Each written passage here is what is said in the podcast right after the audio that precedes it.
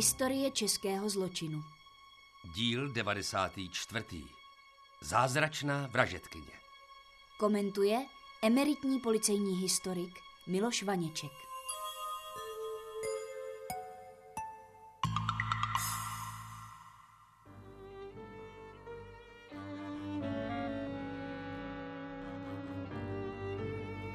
Jmenuji se Augustín Špaček. Jsem obchodníkem z města Olomouce. Budu vám vyprávět příběh záhadné smrti své sedmnáctileté dcery Anešky. Moje švagrová, Františka Stulířová, byla stará pámbičkářka. Pravidelně chodila na pouti do Ticháčkova lesa u Suchého dolu, protože se tam jakémusi místnímu děvčeti Kristýna Ringlová se ta holka jmenovala. Prý zjevovala panenka Maria. Podívejte, Matka Boží, to je ona. Tam, Kde? tam, Já nic nevidím. nad obzorem, jak se line ta rudá záře. To je její šat. Zjevuje se. Zázrak. Už to vidím taky a docela jasně. Nebesa se rozestupují. Pana Maria k nám se stoupila. Všechno to začalo na začátku ledna 1895, kdy švagrová stulířka vzala mou dceru do suchého dolu sebou. A tak Aneška, tehdy jí bylo teprve deset let, poznala zázračnou Kristýnu. Vidíte? Já vám to říkala, že se nám dneska pana Marie znovu zjeví. Dobře, že jste mě poslechli a přišli sem.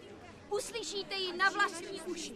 Ať žije naše Kristýnka. Dobře to předpověděla. Ať žije Kristýna Ringlová, zázračná dívka, kterou si Matka Boží vybrala, aby nám skrze ní sdělila velké tajemství. Mluv, Kristýno, co nám chce pana Maria povědět? Padněte na kolena a slyšte slova Bohorodičky.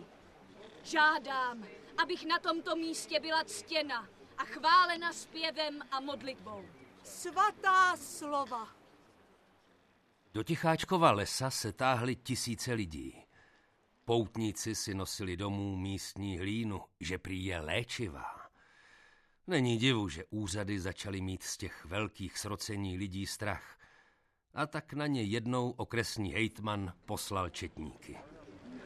Občané, jménem CK okresního hejtmana, rozejděte se! A ty, děvčátko, ničeho se neboj. Každý den se modlí růženec třikrát sama a třikrát s ostatními lidmi. No tak bude to. Vy jste mě neslyšeli? Rozejděte se, povídám. Chceme slyšet, jak bohorodička promlouvá ústy naší Kristýnky. Tebe, děvčátko, jsem si vyvolila, abych skrze tebe promlouvala. Kristýno Ringlová, jménem CK okresního hejtmana, půjdete se mnou. Jménu božím, nechte mě být, jděte pryč, puste mě. Nesahejte na ní! Lidičky, před... jdeme, jdeme. Já ale nechci, ty Pomoc! Četníci zatkli naši zázračnou Kristýnku! Kristýna Ringlová se narodila 6. června 1878 v Suchém dole, malé vesnici v Královéhradeckém kraji, kousek od Police nad Metují. Otec ji zemřel, když jí byly čtyři roky. Matka vydělávala na skromné živobytí u Tkalcovského stavu, chodila vypomáhat sedlákům a Kristýnu brávala sebou. A tak divenka spíš než ve škole trávila čas v lese. Často si hrávala u kapličky, kterou právě v té době dal z Mlodaru postavit suhdolský statkář jistý Václav Ticháček. Proto se tomu místu říkávalo Ticháčkův les. A právě tam se Kristýně údajně od roku 1892 začala opakovaně zjevovat Pana Maria. Králové hradecký biskup Edvard Jan Brinich zaujal k suhdolským zjevením negativní postoj, okresní hejtman Karel Pol proti pokojným poutníkům zasáhl a celá věc skončila u soudu. Přes 70 osob bylo za napadení četníků potrestáno vězením. Kristina Ringlová byla obviněná ze zločinu veřejného násilí a odpíkala si měsíc tvrdého žaláře. Pana Maria se jí pak zjevila ještě jednou, po 23. a naposled, že by se polekala četníků. Příběh Kristýny Ringlové tím ale nekončí. Ba naopak.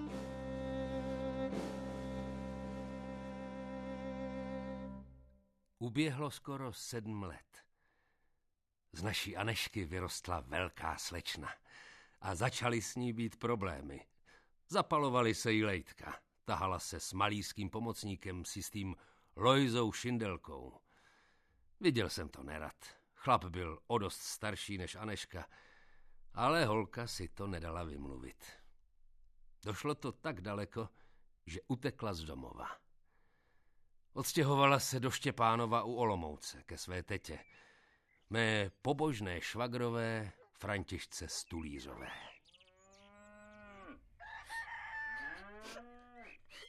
Prosím tě, co brečíš, Aneško? Můžu u tebe zůstat, teto? Otec mě bije. Zakazuje mi Lojzíka. Já, já už se domů nevrátím. Ale utři si nos, holka, a pojď dovnitř. Nějak to uděláme. A jestli pak víš, kdo ke mně dneska přijede na návštěvu? Zázračná Kristinka.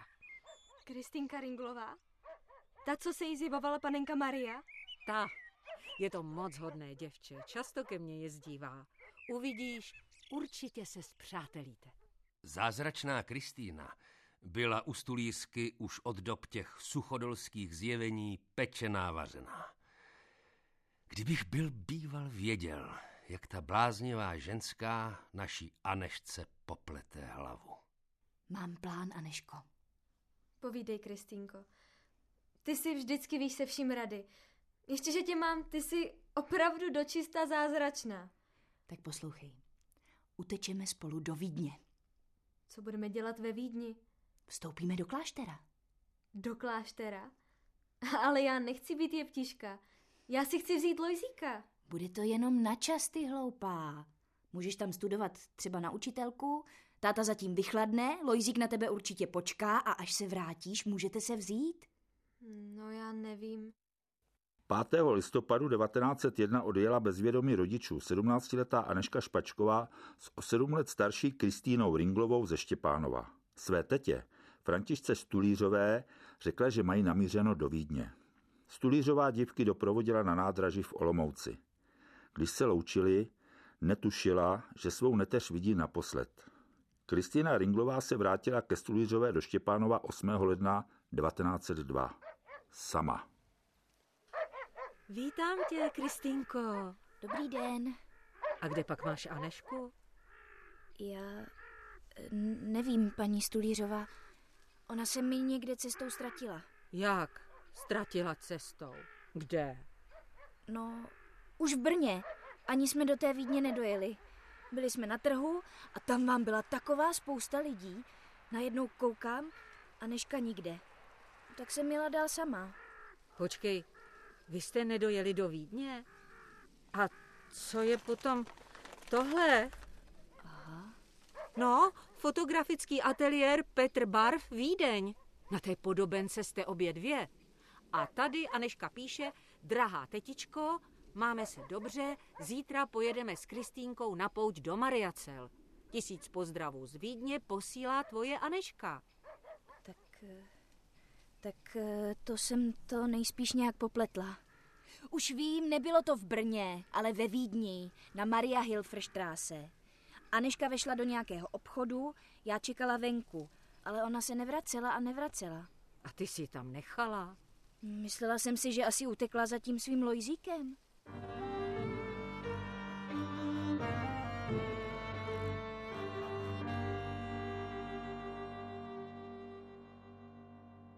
Stejnou podobenku jsem začátkem února dostal i já. Aneška psala, že je ve Vídni v klášteře a že se tam má dobře. Jakoby do mě hrom bacil. Tak ona utekla do Vídně. Nejdřív mě napadlo, že ji asi roztrhnu. Divné na tom ale bylo, že ten vzkaz na fotografii nepsala Aneška. Byl jsem si tím naprosto jistý. To nebyl rukopis mé dcery. Všeho jsem nechal a rozjel jsem se do Štěpánova ke stulířce. Uklidni se, švagře, to se určitě nějak vysvětlí. Slíbila si, že se o ní postaráš a přitom si za mými zády. Nekřičte, pane Špaček. Stejně je to všecko vaše vina. Aneška byla nešťastná kvůli vám. Já jsem jí chtěla pomoct. Co si to dovolujete, osobo? Pomoc říkáte? To vy jste jí navedla. Mluvte, psala jste ten vzkaz? Je to vaše písmo? Puste mě! Švagře, neblázni, nech Kristinku, ona za nic nemůže. A psala jste to? Ano, Aneška si to přála. Kam jste jí zašantročila, ženská? No tak bude to. Chci slyšet pravdu, nebo vás vlastnoručně... Ježíši Kriste, švagře, nechybít. Modlete se za ní, pane Špaček. Já se za ní taky modlím. Víc jsem z Ringlové nedostal. Začala běsnit, poškrábala mě v obličeji a nakonec mě praštila deštníkem do hlavy. A tak jsem šel rovnou na policii a podal jsem na Kristýnu Ringlovou trestní oznámení pro zločin únosu. Rodiče Anešky Špačkové po své dceři pátrali několik měsíců, ale marně. Její otec dokonce slíbil odměnu 100 zlatých tomu, kdo ji pomůže najít. Zjistilo se pouze to, že Kristýna s Aneškou skutečně do Vídně odjeli, avšak ani jedna do žádného z vídeňských klášterů nenastoupila. Policie neměla žádné stopy. Zlom v celém případu přišel až na počátku srpna 1902, necelý rok potom, co Aneška zmizela. Tehdy bylo nedaleko cesty do poutního místa v rakouském Mariacel nalezeno v houšti mrtvé tělo neznámé dívky, která byla zastřelena z bezprostřední blízkosti. Podle soudních lékařů byla oběť ve věku 16 až 20 let, menší postavy a měla zdravý chrup. V její kapse bylo nalezeno zrcátko se značkou továrny na cukrovinky Prince Heller z Olomouce, kde byla před časem zaměstnaná Aneška Špačková. 12. října 1902 byla Kristina Ringlová ve Štěpánově začena a dopravena k soudu. Zahajuji trestní líčení proti obžalované 24-leté Kristýně Ringlové ze Suchého dolu, která je důvodně podezřelá z toho, že na podzim loňského roku lstivě vylákala z domu svou přítelkyni, 17-letou Anešku Špačkovou z Olomouce, a pak ji úkladně zavraždila. Důkazy proti Ringlové byly jenom nepřímé. Já jsem si ale byl jistý, že to musela udělat ona. No řekněte, kdo jiný? V jednom kuse měnila výpovědi. Nebyla schopná jasně říct, kde se jí Aneška ztratila, ani proč jejím jménem rozesílala ty pohlednice. Předstoupí svědkyně Marie Barfová, manželka majitele fotografického ateliéru Petra Barfa z Vídně. Dobrý den. Paní Barfová, vy jste patrně poslední, kdo se ve Vídni setkal se zavražděnou Aneškou Špačkovou. Můžete soudu popsat, jak to tehdy bylo? Hm, Slavný soude, pamatuji si, že 6. listopadu loňského roku do ateliéru mého muže přišly dvě dívky a chtěli se nechat vyfotografovat. Bylo postě odpoledne a manžel už chtěl končit. To vím naprosto přesně. Představili se vám? Ano, ta starší se jmenovala Kristýna a ta mladší Janeška. Muž je teda vyfotografoval a já je pak pozvala na čaj, protože jsme si trochu povídali a já zjistila, že jsou to krajanky. Já totiž pocházím taky od Olomouce. A co vám přesně řekli? No, šedou na pouť. Do Maria Cel, viď, Aneško? No, Kristýnka už tam byla a prý je to tam moc hezký. A že jste se vydali takhle sami. Máte vůbec kde přespat? To nemáme, ale my se o sebe nějak postaráme. Prosím vás, dvě mladý holky takhle sami ve Vídni, kam byste chodili? Můžete zůstat na noc u nás. Je vážně? Tak to byste byla moc hodná, paní Barfová. Zůstaneme rádi, viď, Kristýnko? Ano, rádi. Takže u vás přenocovali? Ano, dvě noci. Manžel jim zhotovil štoček fotografií, společnou podobiznu většího rozměru a pak ještě menší podobiznu samotné Anešky. Na ně dívky napsali vzkazy svým příbuzným a známým a požádali mě, jestli bych je neodnesla na poštu. A ráno kolem osmé hodiny se vypravili na vlak. Děkujeme moc krát, paní Barfová. Tak šťastnou cestu. A nezapomeňte mi poslat z Mariacel pochlednici. To víte, že pošleme. Na zpáteční cestě se u vás zase zastavíme a přineseme vám z pouti něco na památku. Tak s Bohem. Jak na vás Aneška působila? No jak? Takový prostý, veselý děvče. Nebyla třeba zamlklá, zádumčivá, Měla jste pocit, že by mohla plánovat sebevraždu? Ne, to vůbec. Ale ta druhá, ta Kristýna mi přišla divná. Taková um, neklidná. A taky jsem slavný soudé zachlídla, že má pistoli.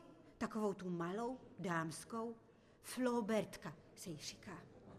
To odpovídá.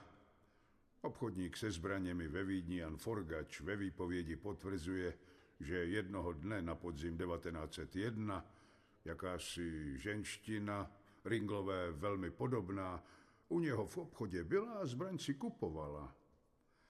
Paní Barfová, setkala jste se pak ještě někdy s Kristýnou Ringlovou? Ano, ano, za tři dny se Kristýna vrátila, ale sama. Zvonila u nás večer asi tak kolem osmi. Dobrý večer, paní Barfová. Dobrý večer. Mohla bych u vás zase přespat? A to už jsi zpátky? Jak bylo v Mariasel? Zima, spousta sněhu. A kde máš Anešku? Ona eh, odjela. Eh, Z Mariacel jela fiakrem do nejbližší železniční stanice a pak vlakem sama domů. Aha, No, já přišla pěšky, došly mi peníze. Mohla bych si od vás půjčit čtyři koruny na cestu? no já, já, já. Z dalších svědeckých výpovědí vyšlo najevo, že obě dívky z Vídně odjeli do svatého Hippolyta, kde u místního obchodníka se zbraněmi Wolfganga Millera poptávali náboje do revolveru, který mu předložili. On jim je ale nemohl prodat, protože je neměl. Ze svatého Hippolyta odjeli odpoledním vlakem do Lilienfeldu.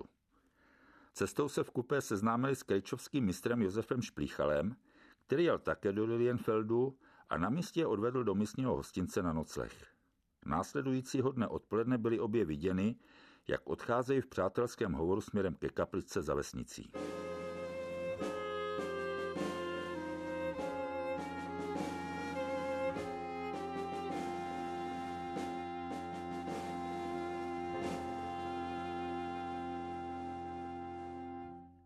A od té doby Anešku už nikdo neviděl.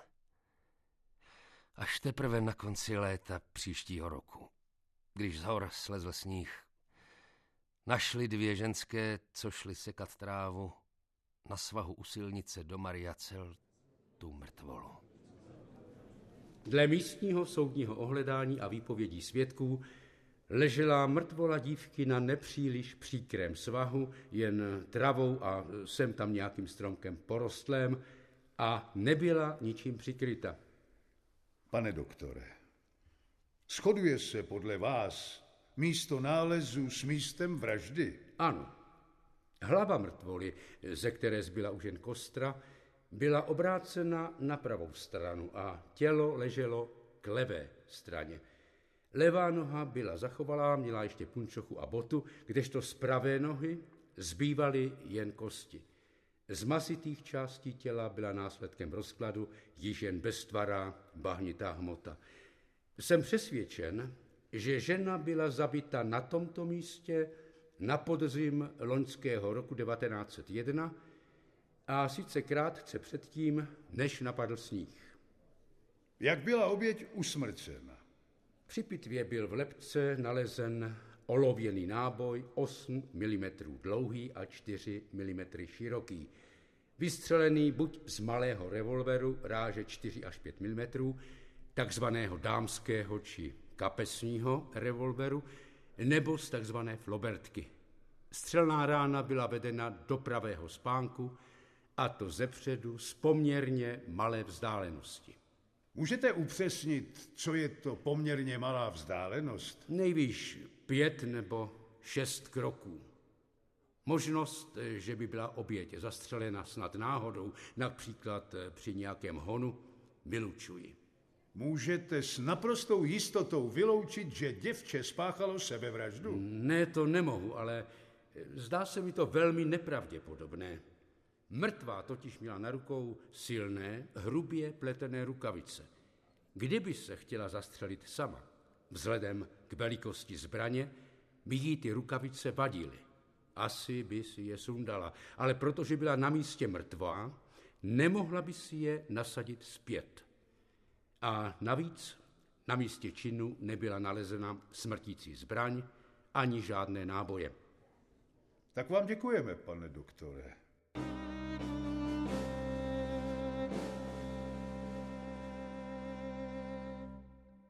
Sebevražda? Ale proč by se Aneška chtěla zabít?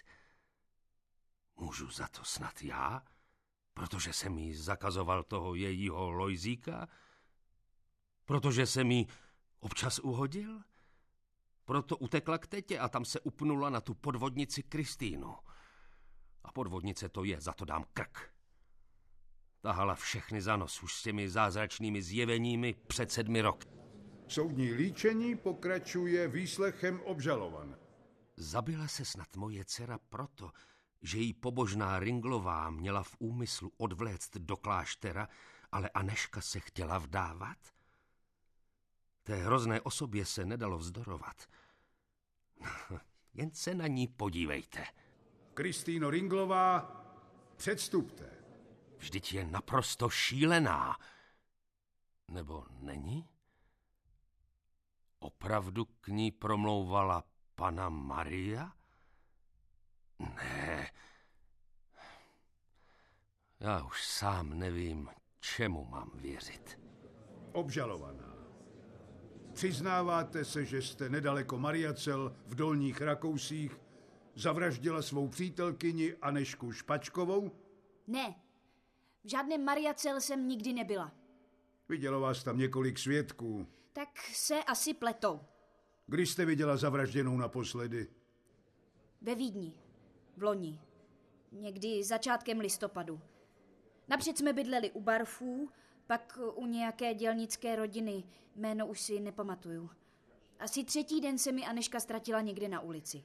Ringlová, nechte si ty výmysly. Přiznání je polehčující okolnost. Já s Aneščinou smrtí nemám nic společného. A teď mě nechte být, už nic neřeknu. No jak myslíte? Porota se odebere k poradě. Zabila ji, tím jsem si jistý. Ale proč?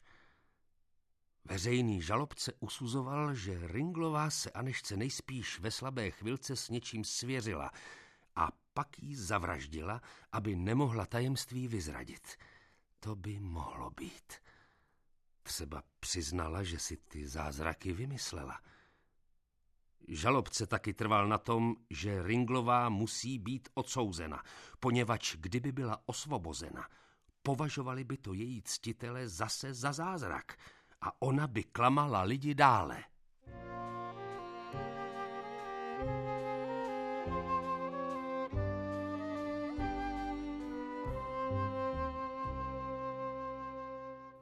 Ačkoliv se nepřihlásil žádný očitý svědek, který by na vlastní oči viděl, jak Ringlová svou oběť vraždí, soud považoval její vinu za prokázanou.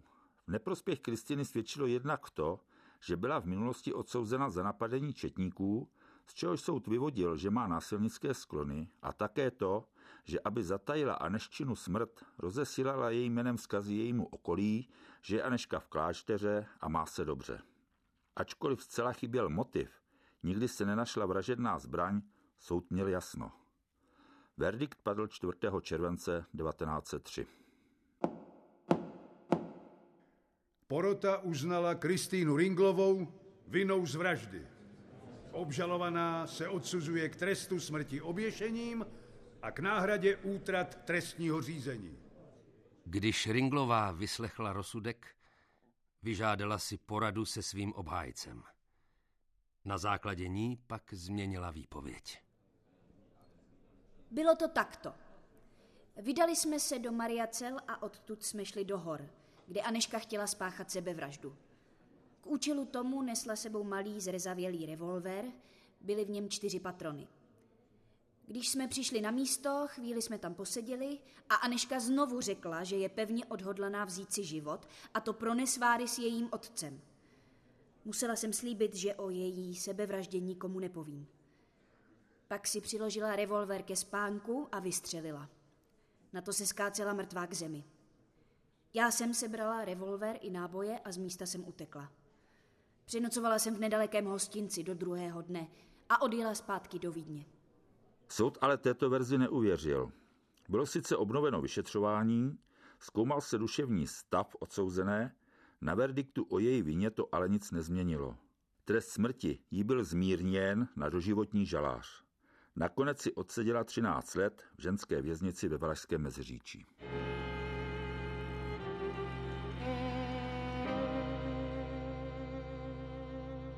Na svobodu ji pustili v roce 1916. Najala byt v polici nad Metují a živila se vyšíváním a pletením. Dalších skoro 40 let žila nenápadně, chodila do kostela a starala se o lesní kapličku v místech, kde se jí prý zjevovala bohorodička. Zemřela 27. října 1957. Bylo jí 79 let. Byla to ale skutečně ona, kdo vzal život mé Anešce? Nevím. Jaká je pravda o smrti mé dcery? To asi nikdy nikdo nevypátrá. thank you